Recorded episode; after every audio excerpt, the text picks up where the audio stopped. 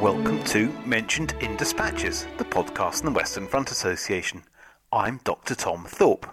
The W F A is the U K's largest Great War History Society. We are dedicated to furthering understanding of the Great War and have over sixty branches worldwide.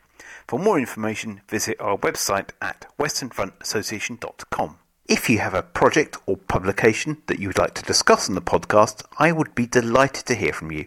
You can email me on press at western front association dot com. It is the eighth of January twenty eighteen and a happy new year to you all. This is episode number forty-five. In today's show, Professor Richard Grayson talks about his new book on Dublin between nineteen twelve and nineteen twenty-three. This is due to be published in the near future. He titled his talk Dublin's Great Wars, Parallel Stories from nineteen twenty-two to nineteen twenty-three. This lecture was recorded on the tenth of November last year, as Richard gave a talk to the Antrim and Down branch of the Western Front Association.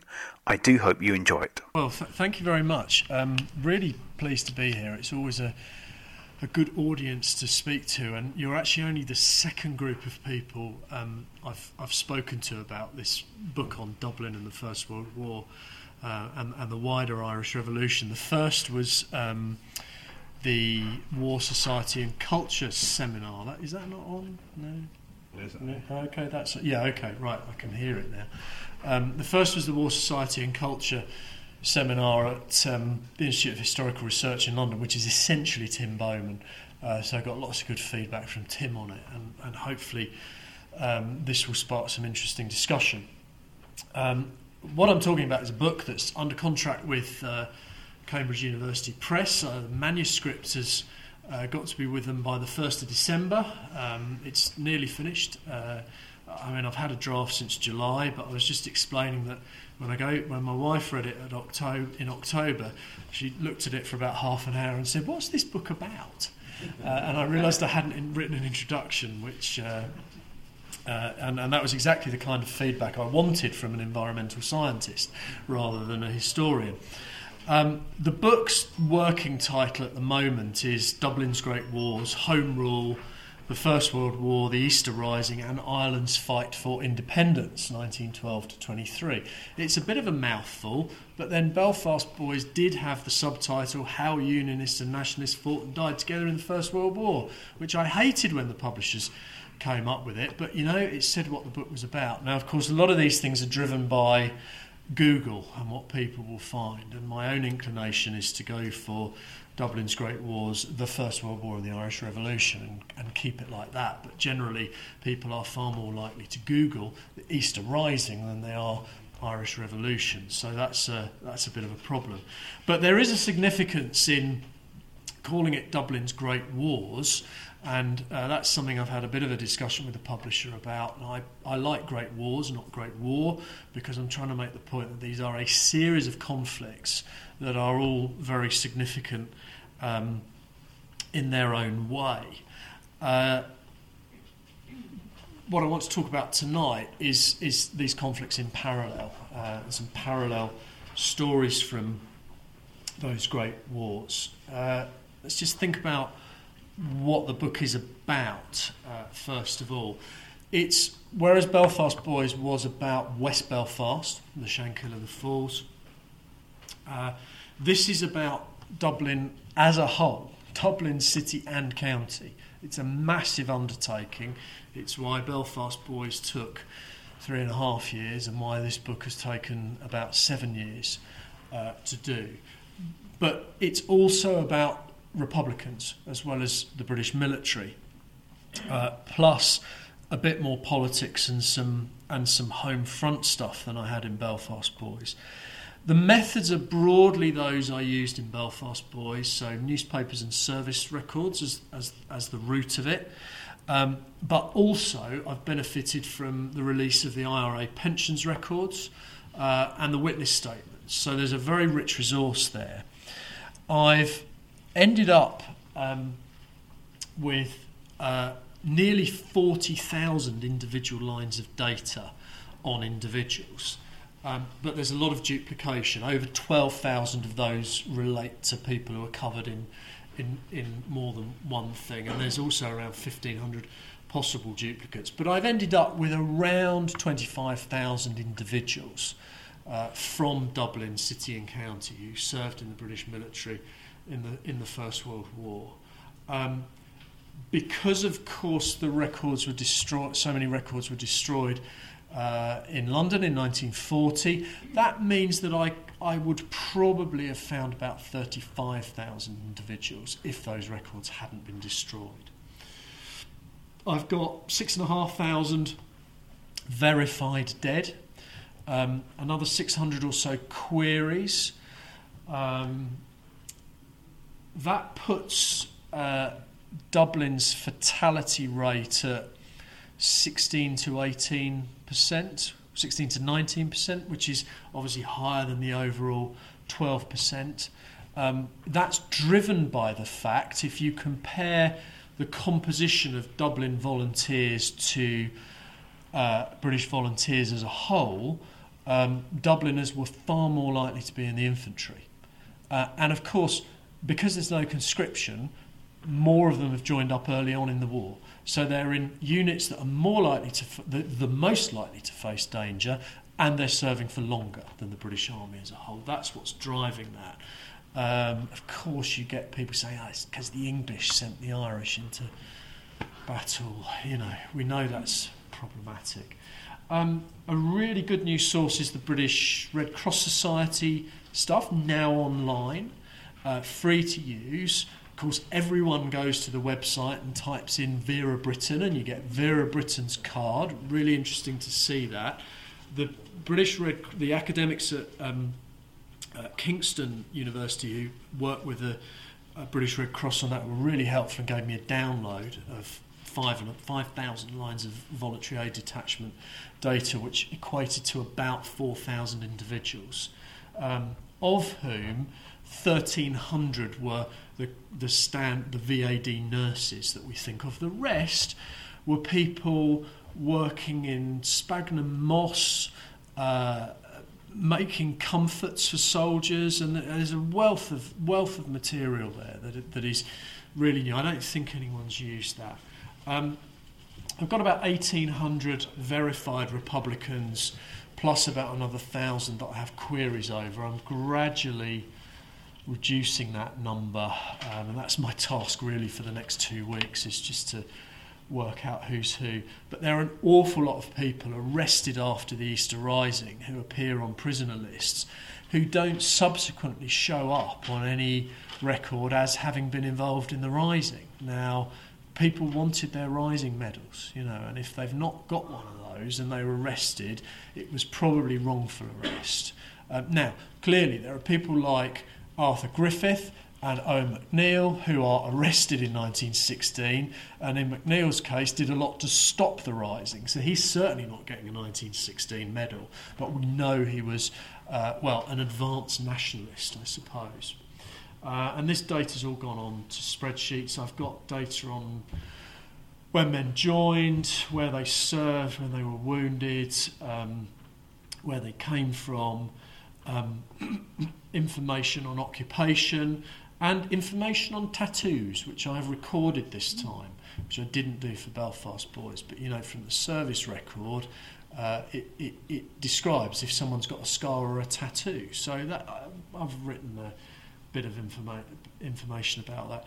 Overall, what I am trying to do with the book is, um, is offer a new narrative. Let me start with a bit of that and just read you a short section. In the week following Easter nineteen sixteen, fewer than two thousand Dubliners, serving with others from across Ireland, went into action in a fight that turned out to be against overwhelming odds. Many would die, many were taken prisoner, but most would survive.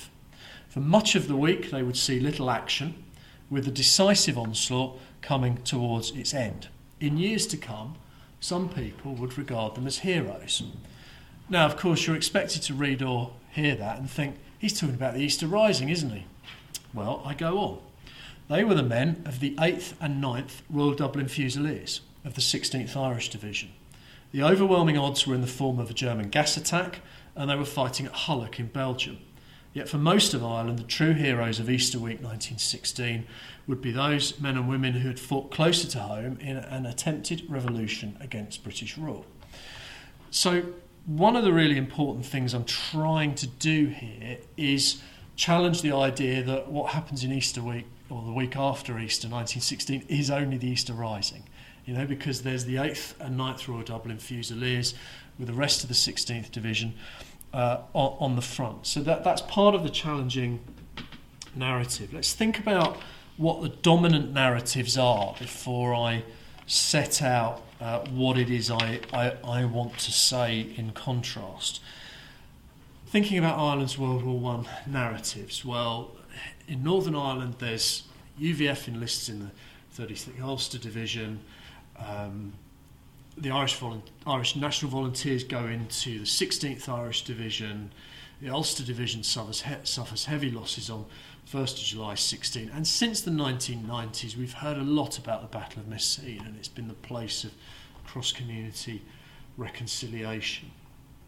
Um, I've got things to say about that narrative, but that's a different talk, which some of you have heard before. Now, if you try to construct a narrative for Dublin's First World War, I think that's more complicated, um, because actually there's a lot lacking. First of all, among people who know anything about Dublin's First World War, they might talk about the Dublin Pals, um, sometimes described as the seventh Royal Dublin Fusiliers. In fact, of course, it's really D Company of the seventh Dublins, and they're at Gallipoli. That's what's said. The fact that they're at Salonica and then they're in the Middle East afterwards and then they come back to the Western Front, that's not talked about. But so the Dublin Pals at Gallipoli is important. Then you just have the Easter Rising. I mean, that is the dominant aspect of any Dublin narrative of the First World War. I think you then sort of get into the post-war exclusion and forgetting, and there's a big debate among academics about whether um, veterans received hostility because of their involvement in in the um, First World War. There's some knowledge of ex-British soldiers being in the National Army in quite large numbers, and some knowledge of individuals involved in the I R A. Um, and then uh, what you can call uh, the sort of counterpart to the Messines narrative, the Irish Voices narrative that appears in the nineteen nineties, from the nineteen nineties, Miles Dungan's work, um, and uh, Terry Denman's work, obviously, uh, but also the, specifically in Dublin, the Royal Dublin Fusiliers Association and everything that that, um, that Tom Burke did. So those are the sort of dominant narratives, I think. My narrative that I want to offer is uh, a little different, and it's got um, well half a dozen points roughly, although uh, for the book I'm, I'm trying to boil this down to three, and I'm combining a few of these, but I'll, I'll talk about them separately tonight.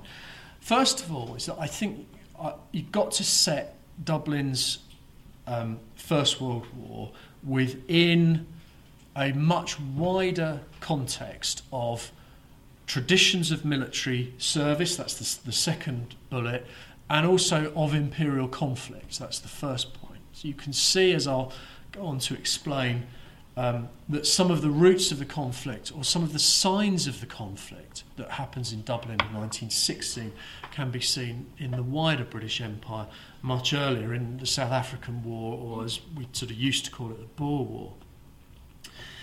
Um, I'm very keen to go beyond the Pals. That's not just that's not to diminish what they did and what happened to them, but it's to recognise that there is a much wider Dublin service, a volunteer, just a volunteering actually. In, for example, in the sixth Royal Dublin Fusiliers, but also, of course, in the regular battalions of the British Army, the first and second Dublins. I'm interested in resurrecting Dublin loyalism, the history of Dublin loyalism. Uh, which sees Dubliners serving, in particular, in what is called the Dublin Company of the ninth Enniskillen Fusiliers. We'll talk about that more later. Uh, the I want to put I want to resurrect the lost history of Irish Parliamentary Party nationalism and how that is expressed in the sixteenth Irish Division. Uh, I'm trying to put Easter nineteen sixteen into a wider context. What was going on at the fronts in which the British Army was engaged and in which Dubliners were serving during the Easter Rising, while that was going on? And then I've got crossovers between the British military and the I R A, families and individuals, and crossovers within events. So I'll, I'll go through each of those now um, in turn. First of all, imperial conflict. Um, Tom Byrne, uh, his wife Lucy, he meets uh, when he's involved in Irish nationalism. She becomes Lucy Byrne. Uh, they're both in the G P O during the Easter Rising. But when I looked into the case of Tom Byrne, he first stood out uh, as a member of the Irish Transvaal Brigade during the South African War. Um, he's serving alongside Seán MacBride, later uh, well known, of course, for his, his role in the Easter Rising. And um, it struck me that, you know, what made Byrne act as he did uh, in Easter nineteen sixteen also made him act as he did uh, in eighteen ninety-nine to nineteen hundred. He's, he's an anti-imperialist. He's opposed to the British Empire. His politics are not solely about Irish nationalism, or should we say Irish republicanism. They're actually uh, uh, uh, uh, anti-imperialist. Now, the Dublin Fusiliers are in that war as well, and I found that a man called Michael Tracy, served, served in South Africa in the first Dublin Fusiliers, uh, is a martyr of Easter week, if you like, because he's killed at Hulluch with the eighth Dublins.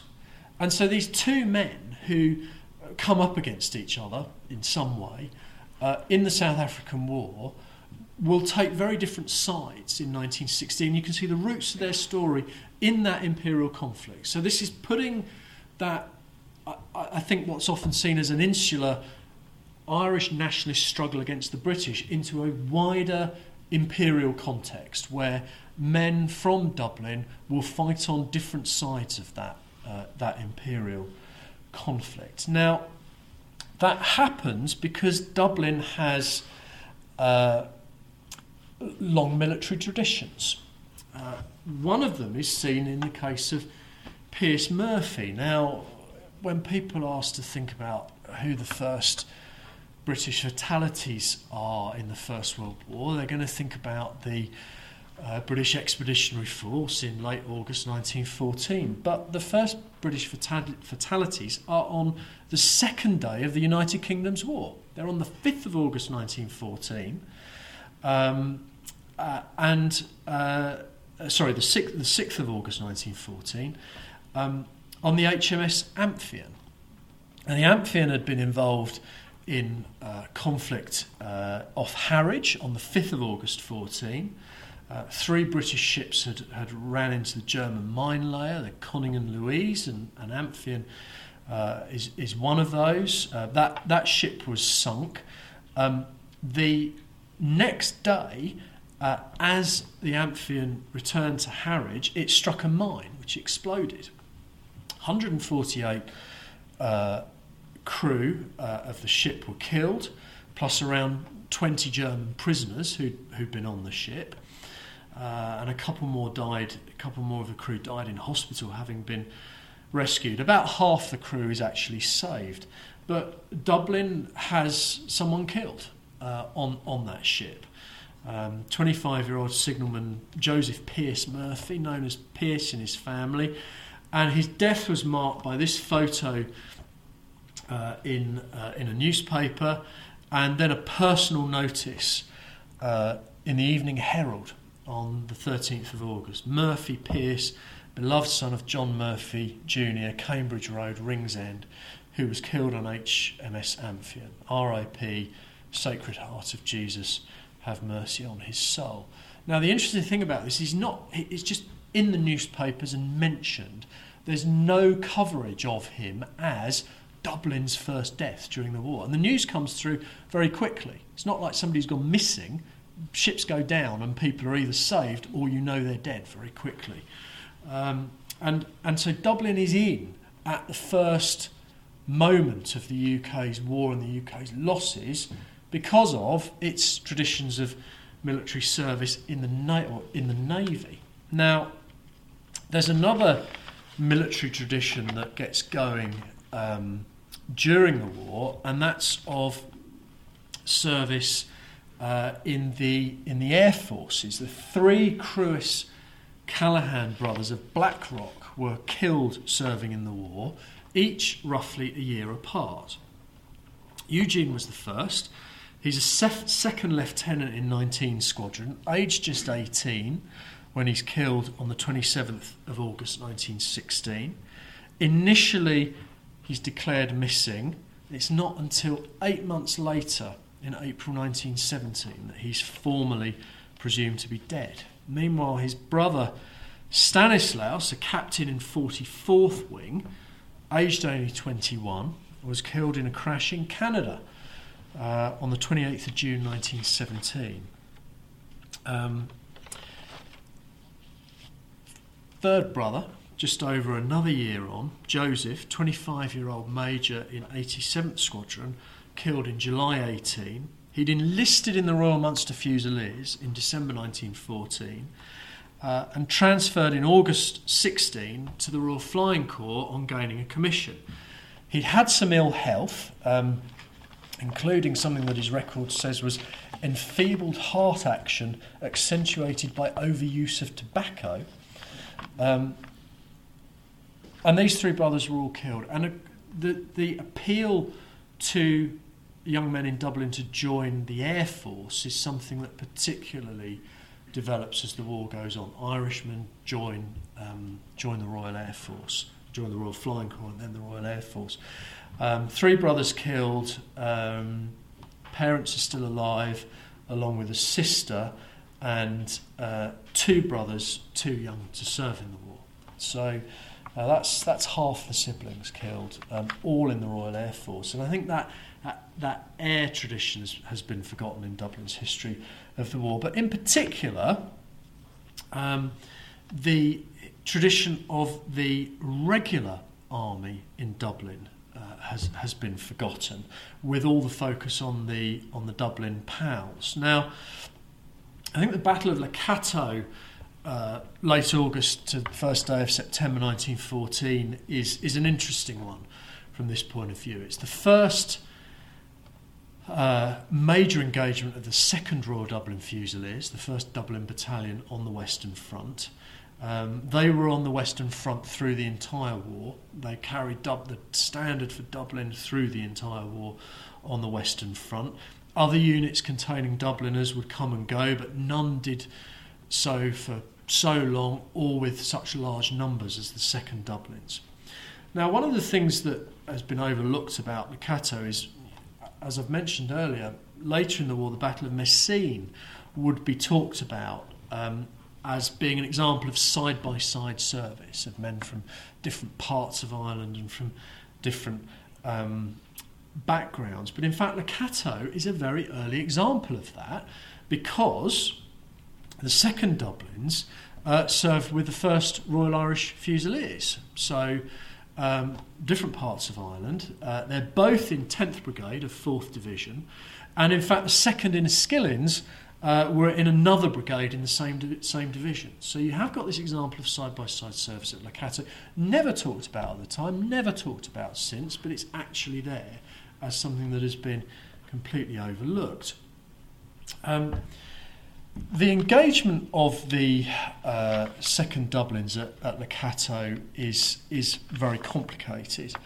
Um, they uh, suffer from the fact that the B E F is in a state of some chaos uh, in, in late nineteen fourteen. And one of the really controversial things that happens to the second Dublins is an attempted surrender, which sees the uh, court-martial of the officers concerned. And it's actually Uh, the subject of a book by the former uh, Labour Cabinet Minister John Hutton. It's a really good book, actually. I had no idea until quite recently that he had these interests, and I, because of that book I won't go into um, the details now, um, but suffice to say that this story of the regulars on the Western Front uh, during the war is just not part of this Dublin Pals narrative. And you know, just as I would have found in West Belfast, there are huge numbers of Dubliners joining the British Army pre-war and as reservists, because it's it's an attractive form of employment. It's relatively well paid. It's probably going to be quite exciting because they don't bank on facing the German army when they join up. They bank on small colonial wars that they think will probably not be as difficult as the South African War. You know, they, they think that's probably as bad as it gets for them. Now, uh, so that's imperial conflict and military traditions. I'd like to think a bit about going beyond the, um, the Dublin Pals now. And there's a really, really rich source, Um, which some of you may have seen because it's recently gone online, which is Noel Drury's uh, diary. It's it's available through the National Army Museum. And uh, Drury's from uh, Saggott, uh, County Dublin. He's a former uh, student of Trinity College. One of the things that's interesting about the sixth Dublins is that they're social background is quite different to the seventh Dublin Fusiliers. They are um, uh, more likely to be unskilled, they're more likely to be working class and lower middle class than the than the seventh Dublins. And it's interesting that the newspaper attention to the seventh Dublins is a matter of complaint even uh, by uh, some men in the seventh Dublins. The sixth Dublins uh, certainly grumble about it, um, but there are letters um, back um, uh, to people which, which actually appear in newspapers. For example, um, Fred McCabe, who's a private in C Company rather than D Company, um, said, uh, wrote home to his father saying, um, it was important that his company were not forgotten and that it be believed that D Company were the only ones to shine. Um, Sergeant Alec Hogg, uh, again in the seventh Dublins, uh, wrote a letter which actually was published in the Dublin Evening Mail, um, to, saying, "To read your papers, one would think D Company were the only company in our lot. True, they did their bit well, but no better than any other company, and the sixth Dublins behaved gallantly also, though they got no special note." So they're not talked about in the paper, in the, in the papers, and I think some of that is to do with the social background of, of the seventh Dublins over, over the sixth Dublins. Um, Drury's diary is is wonderful because it's it's it's enabled me to give a really vivid insight into to what their life was like um, at Gallipoli, at Salonica, and, and later, and, and and that's reflected in the narrative. But um, I think it's important to Th- think about the impact they have on the way Dublin remembers the war afterwards, even if some of this is not overtly spoken. During the War of Independence, uh, there's a part of Dublin that becomes known as the Dardanelles, because the I R A keep attacking British forces there. Um, now, if there had been such a place in Belfast, they wouldn't have called it the Dardanelles. They would have called it the Somme. And it's interesting that the byword for a really dangerous place where you're likely to be shot at a lot in Dublin is the Dardanelles. And that comes because Dublin's engagement with the Dardanelles is about much more than just the seventh Dublins. It's also about the sixth Dublins. Um, and by the way, it's also about the, uh, the first Dublins, who are there uh, in um, uh, April nineteen fifteen and onwards with twenty-ninth Division. So that it's, the, it's not only about the uh, about the tenth Irish Division. Now, a more unusual connection to a specific battalion came with the ninth Royal Enniskillen Fusiliers, part of the Ulster Division and formed from the Tyrone U V F. So why are Dubliners there? Well, men from Dublin joined in a group from an organisation called the Loyal Dublin Volunteers, which was a sort of counterpart to the U V F, uh, but in Dublin. The L D V numbered around two thousand at the outbreak of the war, uh, and around six hundred of those men had enlisted within a year, and about two hundred of those rapidly joined the ninth in Enniskillen. That's how you get something which is talked about a couple of times in the papers as the Dublin Company of the ninth in Enniskillen. Um, you can certainly see the link in, in some of the officers. Um, William Crozier, who was a St Stephen's Green barrister, um, joined up in October nineteen fourteen, and when he was applying, uh, he stated for a commission, he, he stated that he'd been drilling with the L D V, and if appointed, he'd be serving and commanding with some of the men he'd trained uh, during the last year. And he was given a commission and, and was kept in the ninth in Enniskillen with the um, with the Dublin Company. And there's other examples of that. So the lost history, uh, not just of um, Dublin unionism. I mean, we all know about the sort of upper middle class Dubliners who were unionists, but you know the, the, the, the more radical elements, they wouldn't have used the term loyalism at the time, but we can think of it as that. Dublin loyalism is something that's just been completely completely lost from uh, this story. At the same time, we have forgotten to some extent uh, the degree to which Dublin was dominated politically prior to nineteen sixteen by mainstream Irish Parliamentary Party nationalism. They were fervent supporters of John Redmond. Um, people like Thomas Kettle, you know, absolutely crucial in the formation of the Irish Volunteers, which isn't solely the creation of O. McNeill or Irish Republican Brotherhood people, as, as it's sometimes now um, implied. There's another interesting figure, though, in Kettle's unit, the um, the ninth uh, Dublins, um, and that is Second Lieutenant James Emmett Dalton, born in the U S A, but moved to Dublin aged two in nineteen hundred, um, became a naturalised British citizen in nineteen thirteen. He'd enlisted in November nineteen fifteen, having declared himself to be nineteen Uh, rather than uh, rather than seventeen, after seeking advice from a friend of his father's. His friend, his father's friend, was Joe Devlin, the nationalist M P for West Belfast and very much a supporter of recruitment for the Irish Brigade. Um, Emmett Dalton initially hoped to join the seventh Dublins, but when he was commissioned, he was sent to the third Dublins for training. They, the seventh Dublins were full, and he was sent to a reserve battalion. His commission came as something of a surprise to his father, who, as Dalton arrived home in a British uniform, and this is quoting Dalton, told me to get out, that no bloody redcoat would enter his house. Dalton then recalled, my mother was in hysterics, and after a time we subdued the old man and I was received.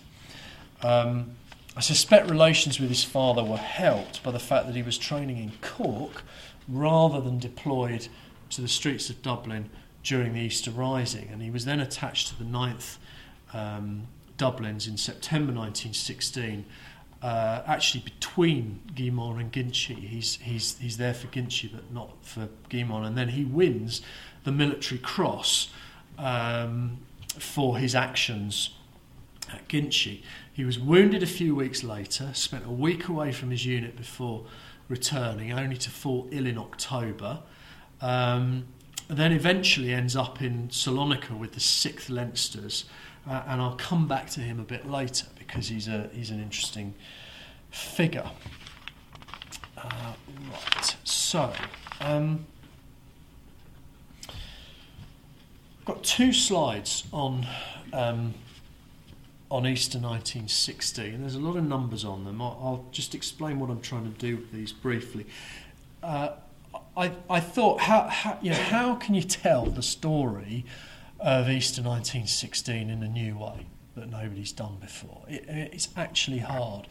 Well, I was pleasantly surprised at how much uh, really good um, material there is that doesn't often get much attention in the literature from, for example, the witness statements. So um, there's a lot of uh, material on Michael O'Hanrahan, who's a one of the rising leaders who's executed, who's an ex-British soldier, and I, I've, I've used quite a lot of that because he's an example of someone who flowed between the British Army and, and the Republican movement uh, with some ease. But I thought what I would do is just simply start each day by explaining what was going on in different fronts of the war. So you'll find, um, you know, the, the day the Rising breaks out, Dublin's war dead, three in France and Flanders, and then and then home of wounds, uh, two. Um, Rising dead uh, is um, uh, thirty-seven on the Tuesday, war dead two in Mesopotamia. Well, who's thinking that stuff is going on in Mesopotamia uh, while, uh, while the Easter Rising is happening? Um, and then the Wednesday, Rising dead seventy-three, Um, Dublin's war dead seven, France and Flanders five, Mesopotamia again two. But things get more interesting when we get on to uh, the latter part of the week, when there are fifty-five dead on Thursday, on uh, in France and f- mostly in France and Flanders, and then a very high number of dead in Fran- France and Flanders, seventy on the Saturday. And you've got this sort of symmetry between what's going on in the Western Front with uh, around Hulluch primarily, uh, with a with a with a rise in tensions during the Easter Rising and eventually the the, the fall of the Easter Rising on the Saturday and the Sunday. Um, what to make of all of this? Well, one figure is that Dublin loses um, uh, around three times as many people on uh, different fronts of the war, mainly the Western Front, during this week, nearly three times as many as are rebels killed in Dublin during the Rising. So that is, you know, if we're thinking about just devastation to particular groups, then then the uh, British Army is suffering uh, rather more significantly in terms of Dubliners killed uh, than and rebels as a whole. And of course, they're not all Dubliners. But one of the things I'm hoping to do in just the next couple of weeks is then track where, exactly where these men were from and relate that to the areas that were destroyed in Dublin during the Rising, because my sense is, uh, from the data that I've gone through already, is that, you know, one of the things that explains the very negative reaction to the rebels as they're led away by the the reaction coming from the so-called separation women, the women whose husbands are away at the front and they're receiving the separation allowance, is, is because the areas that the dub, that the Rising is fought in is working-class areas in which you've got a large number of soldiers. So I just need to pick out some streets and think, well, you know, yeah, that street was destroyed, and by the way, they'd already had half a dozen men killed during the war, so how did they feel about this declaration of support for our gallant allies in Europe, you know, in the in the proclamation of the Republic? It's I th- I, th- I think that some of that can be explained by reference to that um, geography. Uh, crossovers. Drawing to a close on on these points. Now, during the War of Independence, the, the value of British veterans of the, of the I R A, to the I R A came to the fore. I found uh, in Dublin at least sixteen former members of the British military with Great War experience who joined or worked very closely with the I R A uh, in Dublin. Stephen O'Connor has done some work on this on his in, in his book on um, British ex-British soldiers going into the uh, into the National Army. Uh, but I've done a little bit more. Now, some of these people were involved in intelligence work. One of them is a man called William Beaumont. William's uh, brother, Seán, uh, was already in the I R A while also being a communist, which was a little bit unusual for I R A members at the time. And William, um, home from the British Army, demobbed, was on a tram in Dublin when he was handled roughly by some British soldiers who were searching the tram, he they found on him a notebook which contained details of how to use a machine gun, and they put two and two together and thought he was a member of the I R A. Um, he eventually persuaded them, truthfully, that he'd made the notes in, in France, and it just happened to be in his notebook, and he was eventually set free. But his brother recalled, this is in one of the witness statements, he came home furious with indignation about the way that he and the other passengers, particularly the women, had been treated. And the first thing he said to me when he came in uh, was that if I got him a gun, he would shoot some of the auxiliaries. Well, Seán calmed him down and said, actually, you know what, it would be far more useful if you, and he said, cultivate their acquaintance and pass on any information he might get to me. So he actually met up with these men who he'd eventually persuaded he was simply an ex-British soldier and started drinking with them regularly. Um, and Seán recalled, from then until the truce, my brother spent almost every night in their company drinking. Sometimes they started in pubs or hotels, and sometimes they finished up in the castle, to which he accompanied them after curfew. They used to leave him home in an armoured car about two or three o'clock in the morning.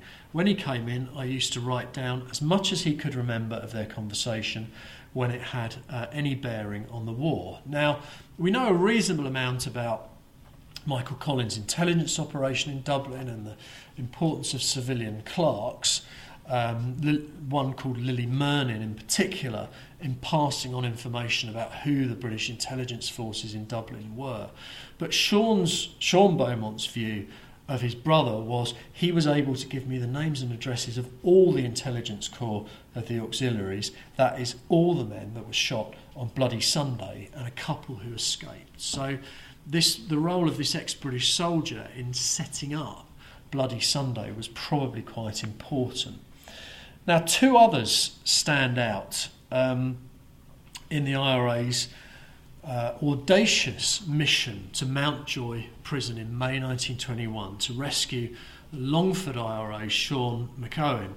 And these are Emmett Dalton uh, and Peter Gough. Dalton had been at Salonica after the Somme with the sixth Leinsters and then went to Egypt and Palestine and then to the Western Front early in nineteen eighteen, and he's actually in the second Leinsters as part of the liberation of Ledeghem in October nineteen eighteen, which I think is going to be commemorated quite significantly next year. Now, Emmett was drawn into training the I R A specifically because of his Great War experience uh, through his brother Charles, uh, who was already involved, and it seems likely that he got involved in the I R A by the middle of nineteen nineteen, by which point he was certainly giving lectures to I R A uh, officers. Uh, Dalton was selected for the Mountjoy mission because Michael Collins had come up with a plan that involved capturing a British armoured car, driving it into the prison, uh, and then having someone who could pose as a British officer. And uh, Dalton was described by senior Dublin I R A figure Oscar Traynor as the typical British officer, very neat, debonair, small, fair, toothbrush moustache, and spoke with a kind of affected accent, which was entirely suitable for the character which he had to impersonate. Dalton provided two of his own British Army uniforms. Uh, another was worn, worn by I R A volunteer Joe Leonard, Who'd, who'd been in Mountjoy for six months, so knew his way around. Um, with them was Peter Gough. Uh, he was an ex-Dublin Fusilier. He'd served in Gallipoli, Salonica and Egypt. He'd been wounded on multiple occasions and was actually in receipt of a British pension, twenty percent pension, when he returned to Dublin after the war. But when Gough had got back to Dublin, um, he was told by his brother, who was a member of the Irish Citizens' Army, you've been fighting for a foreign country long enough. It's up to you now to fight for your own country. And Gough reacted by joining the I R A, serving in a unit in the Baldoyle area. And he'd been a machine gunner during the war, so that expertise was discovered by the I R A and put to use. Now, The raid on Mountjoy failed when the authorities became suspicious of Dalton's orders. Dalton didn't have signed orders from anyone uh, that was known, and, and attempted to talk his way out of it, uh, but didn't. And the prison uh, officer that he saw said, "I'm off to talk to the governor about this," at which point Dalton and Gough decided that they'd better extricate themselves. Um, interestingly, both Dalton and Gough um, would uh, be with Michael Collins uh, when he was killed. Uh, and this uh, this is Dalton in the British Army, and this is Dalton in London with Collins during the um, treaty negotiations. Dalton becomes an important figure in the um, National Army, um, and he's particularly crucial when Free State forces launched an attack on the Four Courts. Um, and crucial to the use of the attack was artillery, which was suggested by Emmett Dalton, who had obtained two eighteen-pounder field guns from British forces that were still in Dublin. So Dalton is absolutely crucial in a particular um, phase, well, the, the, the outbreak of the Civil War. And I think um, because of his British Army background, he is able to speak to and negotiate with the British in a way that others weren't. Now, this is where we get into another case, um, Michael McCabe. Uh, I've mentioned Dalton at the Four Courts. Inside the Four Courts, uh, among the uh, the anti-treaty I R A, were some men with British military experience. One of those was Michael McCabe. Now, he'd been at Rose Distillery, uh, having just joined the Volunteers, having been a member of the Fianna. He, he joined the Volunteers just before the outbreak of the um, of the Rising. But he, he was only fifteen when he was captured, and he was freed by the British due to his age. Uh, he spent um, uh, about a week uh, in, in, in prison uh, and, and was let out with a clip round the ear, essentially. Uh, what did he do then, having been involved in the Easter Rising? Well, he joined the British Army in nineteen seventeen, and he remained with it until April nineteen twenty-two. He was wounded in late nineteen in the latter stages of the war in nineteen eighteen, October, I think. Um, in April nineteen twenty-two, he was with his regiment, King's Own Royal Lancaster Regiment, in Dublin, and bumps into Liam Mellows. Mellows he had known Uh, through his Fianna connections, and he deserts, deserts the British Army and goes into the Four Courts as a member of the anti-treaty I R A, and he became an instructor in arms drill in the Four Courts garrison. It's his story. This is, by the way, is his death certificate um, from uh, nineteen seventy-five.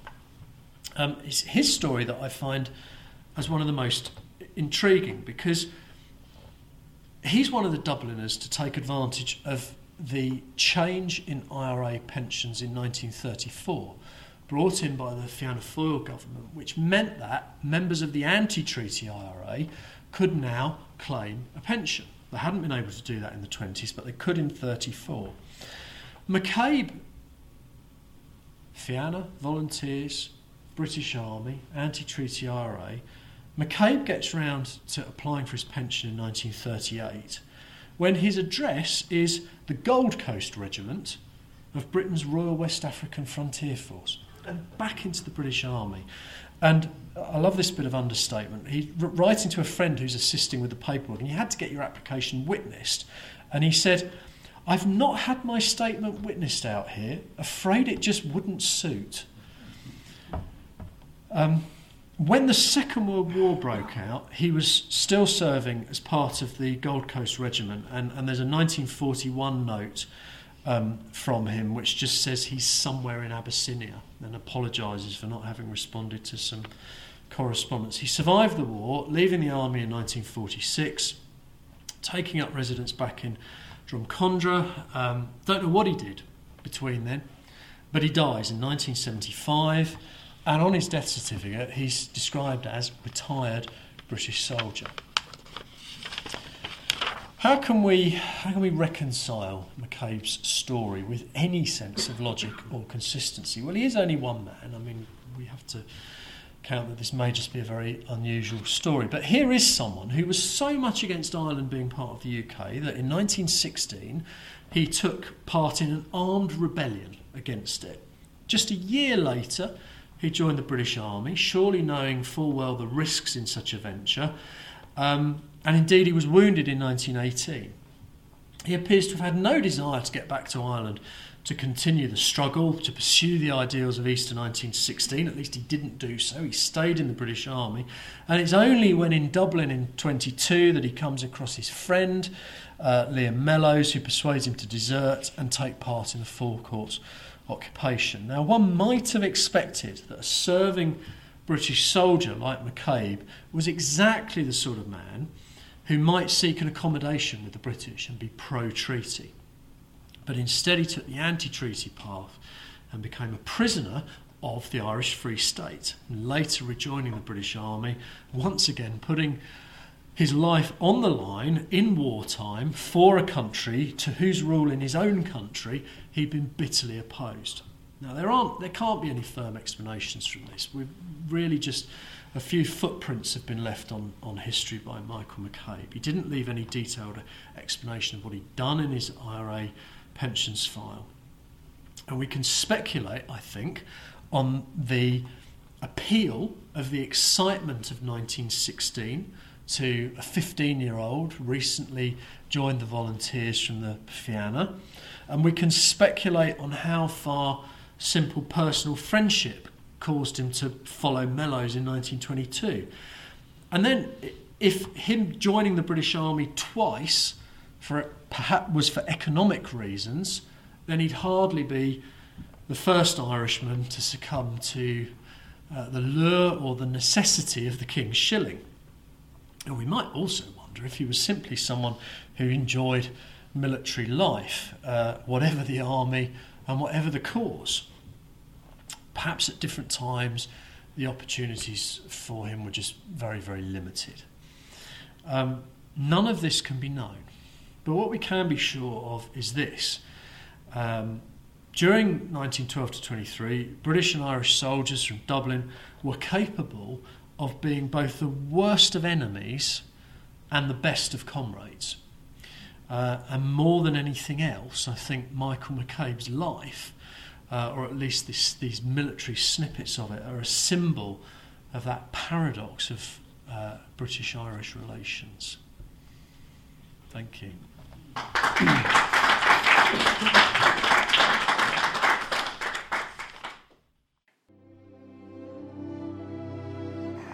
have been listening to the Mentioned in Dispatches podcast from the Western Front Association with me, Tom Thorpe. Thank you for all my guests for appearing on this edition. The theme music for this podcast was George Butterworth's The Banks of Green Willow. It was performed by the B B C National Orchestra of Wales, conducted by Krish Rusman, and produced by Biz Records. This recording is part of a collection of orchestral works by Butterworth performed by the B B C National Orchestra of Wales and supported by the Western Front Association. This is available from all good record stores under the record code B I S two one nine five. Until next time.